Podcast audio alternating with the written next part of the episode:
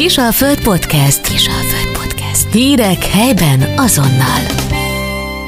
Beszélgető partnerem, beszélgető partnerünk Posgai Kitti, illetve Herkeli Ákos, mert mondanám, hogy akasztják a hóhért vagy a bakót, de Egymást igazából nem. Ákos. Egymást akasztjuk. Szervusz, kedves Kitti! Azért beszélgetünk egymással, mert ugye a podcastek felelőse, koordinátora, illetve irányítója te vagy ugye itt a Kisalföldnél. Nem olyan régen indult ez. Mi is ez tulajdonképpen, miért hódít ez a műfaj annyira? Ugye tudjuk, ez egy interjú, lehet azt mondani egy, egy életút, egy karriertörténet, kapós, mert mind fiatalok, mind középosztálybeliek hallgatják, ha van hozzá videóanyag, ha nincs. Szervusz! Ez így van. Szia Ákos. A Kisalföldben, mint napilapban, sok minden nem fér be. Nem csak a terjedelem miatt, de én azt veszem észre, hogy amik a leghallgatottabb podcastek lettek most, ott általában valamilyen érzelmi túltengés azért úgy megjelent a hanganyagban. Ezt nyilván nagyon nehéz is leírni, nagyon nehéz árnyalni, meg hát főleg itt a, a karakterek azok nagyon szűkre szabják a lehetőségeket. Mindenféle podcastet talál az ember az interneten, hogyha körülnézel, én is hallgatok, vannak olyanok, akiket kifejezetten követek, és hallgatom az adásaikat.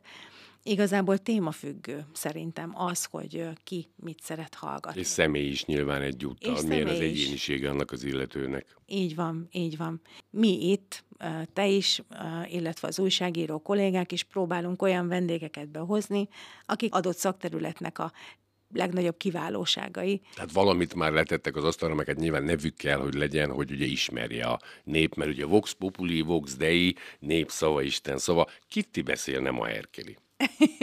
így van. Igazából mindenki, a, tehát egy kicsit így hozza a saját stílusát is, meg a saját érdeklődési körét, és szeretik csinálni is a, a kollégák, és szeretik hallgatni is a kollégák. Ákos, te hogy vagy ezzel? Milyen, milyen típusú beszélgetéseket készítesz szívesen? Próbálok én is ugye a társadalom különböző szegmenséből választani, lehetnek ők művészek, sportolók, én ugye a jó dumásokat szeretem. Itt nem az a lényeg, mert ugye ezt vissza is akartam kérdezni, mert ez itt tök jó, amikor így, így két szerkesztő, riporter, újságíró beszélget, hogy van ennek egy kis, nem nagy szavakat használva, mert üres klisének tűnhet ilyen missziós tartalma, hogy én most meghívok egy celebet, akit már kapásból sokkal több ember ismer, mint mondjuk egy múzeumigazgatót, egy levéltárigazgatót, akit viszont rettenetesen tisztelünk, tárgyi tudása és egyéb miatt, hogy hogy mindig minden kedves Kitti, visszakérdezek, pedig nem válaszoltam a kérdésemre, de hát, kérdésre, de hát Herkeli vagyok, a kattintás szám, vagy van egy kicsit olyan, hogy igen, mutassuk meg azt az embert, mert úgy érezzük, hogy ő akár városunk történelmnek a laphoz kapcsolódott, tehát hogy va- valamiért mu- mutassuk meg. Lehet, hogy nem hallgatják annyian, mondjuk az aktuális kiállítást, rendezvényt, de úgy érezzük, ez egy kultúrmisszió. Majd válaszolok, Kitti. De te vagy most. Majd válaszol. Ez, hogyha pingpongoznánk, ez most mi lenne, amit visszaadtál nekem? Jan Uwe Waldner volt az első svéd pingpongos, aki megkente a kínaiakat, amikor ugye, úgyhogy én nem szeretnék Jan Uwe Waldner lenni, mert veled beszélgetetek, ez megtiszteltetés. Az edukáció szerintem nagyon fontos. És nagyon fontos az, hogy mi itt egy megyei, egy, egy regionális napilapnál. A legnagyobb példányszámú megyei közéleti lapnál, azon dolgozzunk, hogy az olvasóinkat és most már hallgatóinkat minél szélesebb körben tájékoztassuk dolgokról, és ha van kedvük, ha van hozzá affinitásuk, ha van érdeklődésük egy-egy téma iránt, akkor a lehetőségük is meglegyen, hogy általunk egy kicsit mélyebben mögé nézzenek a dolgoknak. De szerintem, hogyha konkretizálunk egy-két témát, lehet, hogy jobban meg is lehet érteni azt, hogy miről próbálok itt magyarázni. Vendégünk volt nem olyan régen németné Jankovics Györgyi, aki a, az Országos Nyugdíjas Szövetségnek volt nagyon sokáig az elnöke, készült vele egy interjú, amit egy másik ko- kolléga készített el, és nyilván ő a, az elnökségéről kérdezte, a munkájáról, amit végzett. Bejött ide hozzám a stúdióba, és egy teljesen más irányba kezdtünk el beszélgetni, és olyan jövőbe mutató dolgokat hozott itt fel, ami, ami számomra is érdekes volt és megdöbbentő volt. Felszére kerültek aktuális problémák, generációk közötti elcsúszások, mostani 50-esek, 60-asok, a 10 évvel ezelőtti 50-esek, 60-asok közötti óriási különbséget, és hogy mennyit kell nekik azon dolgozni, hogy mindenki megtalálja a számára megfelelő szórakozási, szabadidős lehetőséget. Szerintem ezek, ezek nagyon fontosak. Egy podcastnek tulajdonképpen a kötetlen jellege, amintől egy kicsit más, gondolok itt egy rádiós interjúra, vagy egy rádiós riportra, hogy az interjú meg a riport is érdekes, mert hát a riportra jobban felkészülsz, jobban megnézed a hátteret, utána jársz. Szerinted hogy van ez, mert ugye nyilván a trendekkel ugye haladni kell, a mai fiatal felül egy buszra lehet, hogy csak két megállót megy, vagy akár villamos, teljesen mindegy, de akkor bedugja a fülest, és mondjuk egy ilyet hallgat, ezt tényleg kérdezem, mert öreg vagyok már, mint a... Elképzelte, hogy hallgatsz podcasteket? Én érdekes, én elkezdtem a legelején a videós verziót, egyébként most már alkalmas az infrastruktúránk nekünk is erre, de én úgy érzem, hogy ahhoz azért nyugalom kell, tehát kell minimum egy laptop vagy egy számítógép leülni, ugye égi csatornákon láthatunk ilyet, tehát én is inkább az audio részt, a, a, csak a hangot preferálom, mivel tömegközlekedni nem szoktam, mert ugye én a árnyékszékre is személygépjárművel járok, mert lusta vagyok, Ennyi. és ugye Churchill no sportját vallom, de ezt ne tegyék a kedves hallgatók.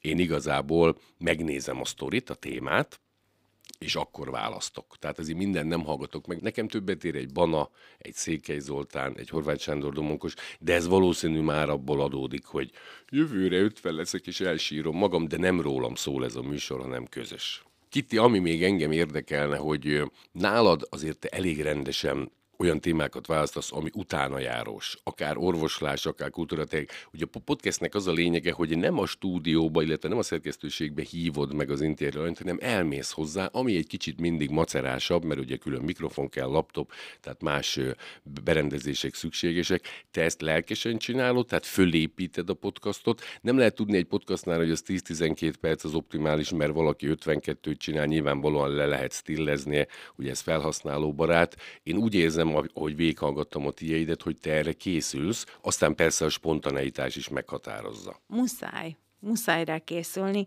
Előzetes beszélgetésekből azért nagyon sok minden kiderül, de ha már így mondtad a, az orvosi egészségügyi témákat, ott, ott kénytelen vagyok. Tehát az ember nyilván nem végzett orvosi egyetemet, nincs És otthon. nem csak az, hogy latinul, meg külföldi nyelven mond éppen azt a bakteriofágot, hanem, hanem magából az illetőből, hogy ő mikor kezdte, hogy kezdte, miért lett orvos, miért ezzel foglalkozik, mik voltak az életútjában komoly dolgok, ezt nálad látom. Én azért jóval felkészületlenebb vagyok, de mondjuk Isten lássa bűnömet.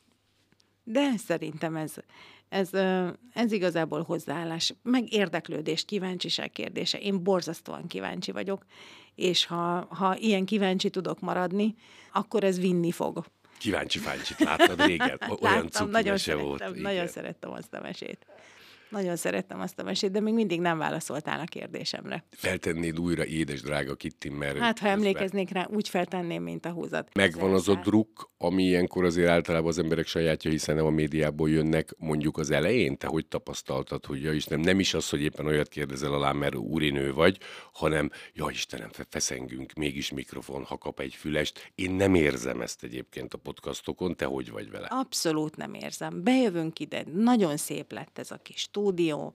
Ugye a Kisalföldnek a szerkesztőségében, hogyha valaki járt, az egy ilyen hatalmas, nagy amerikai stílusú, mindenki egy légtérben. Sok jó ember nagy helyen is elfér. így van, így van.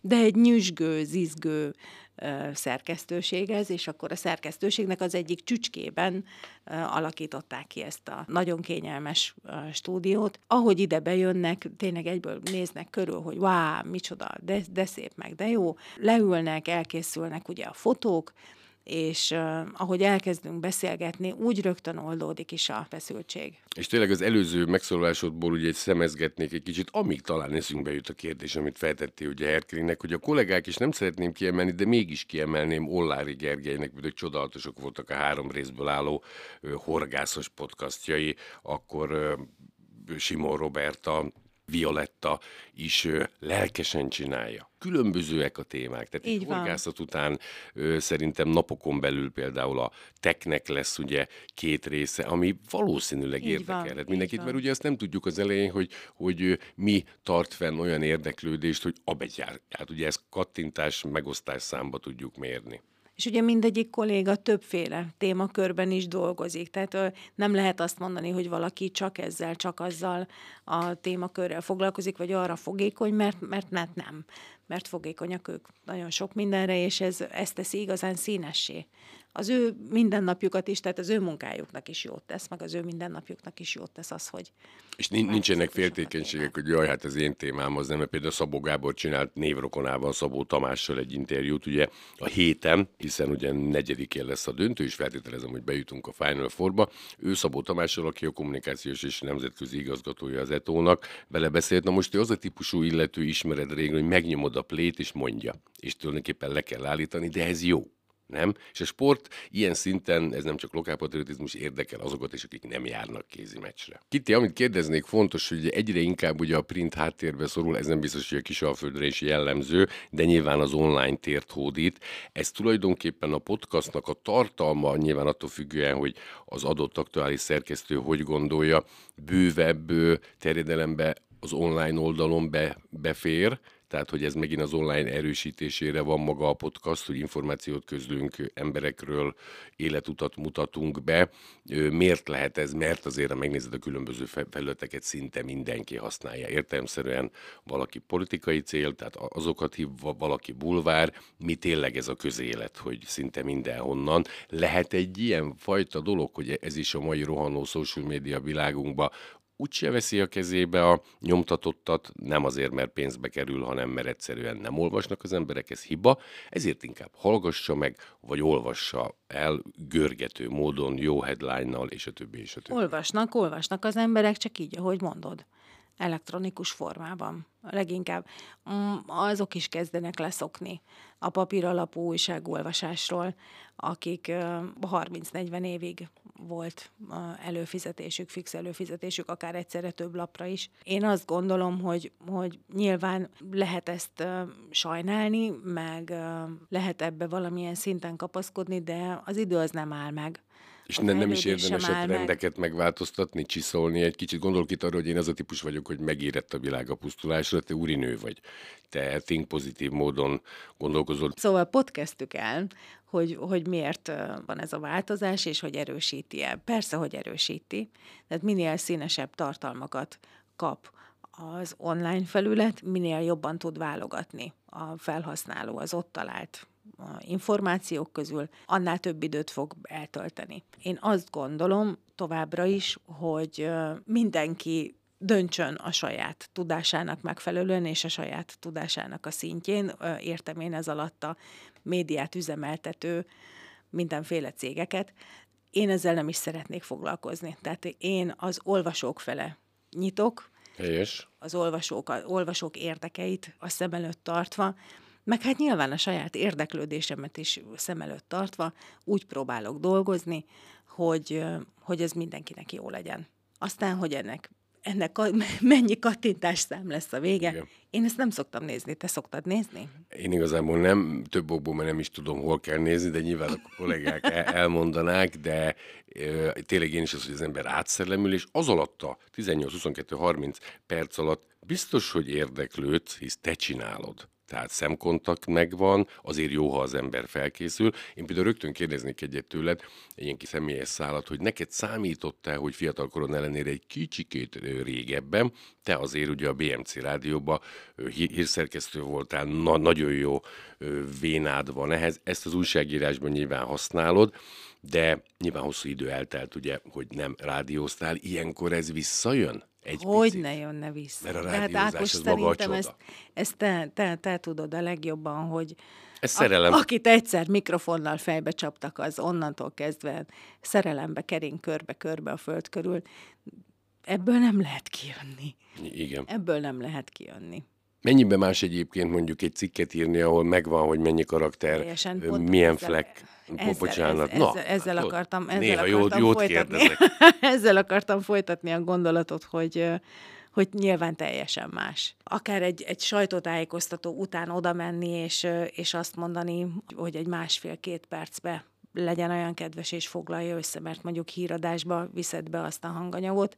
Teljesen más az, amikor van egy, egy magazin műsornyi időd, de, de időre dolgozol, és akkor 6-8 percbe próbálod meg szóban összefoglalni. Egyébként ez a, ez a kategória, meg amit az újságban a, az olvasók körülbelül fél oldalon látnak, ez körülbelül, körülbelül megegyezik a, a beszélgetés mennyisége. Ezt nyilván azt tudja, aki így oda-vissza jár hanganyag és írás között, ez körül, körülbelül megfelel egymásnak meg más az, amikor beülünk ide a podcast stúdióba. Viccesen, és, mókásan, kedvesen. Így van, így van, és akkor hadd szóljon. Tehát így nyugodtan, nyugodtan meséljen, nyugodtan példálozzon. Elmehetünk jobbra, balra a témában. Lehet, hogy előjön útközben olyan is, amire egyáltalán nem gondoltam még a beszélgetés elején. A nagy üzemben, ami azt jelenti, hogy hírgyártás, hírverseny, televízióra, online, print felületekre, rádióra is vonatkozik. Hogy tudod esetleg nem is azt a fásultságot, csak hogy az ember fel kell,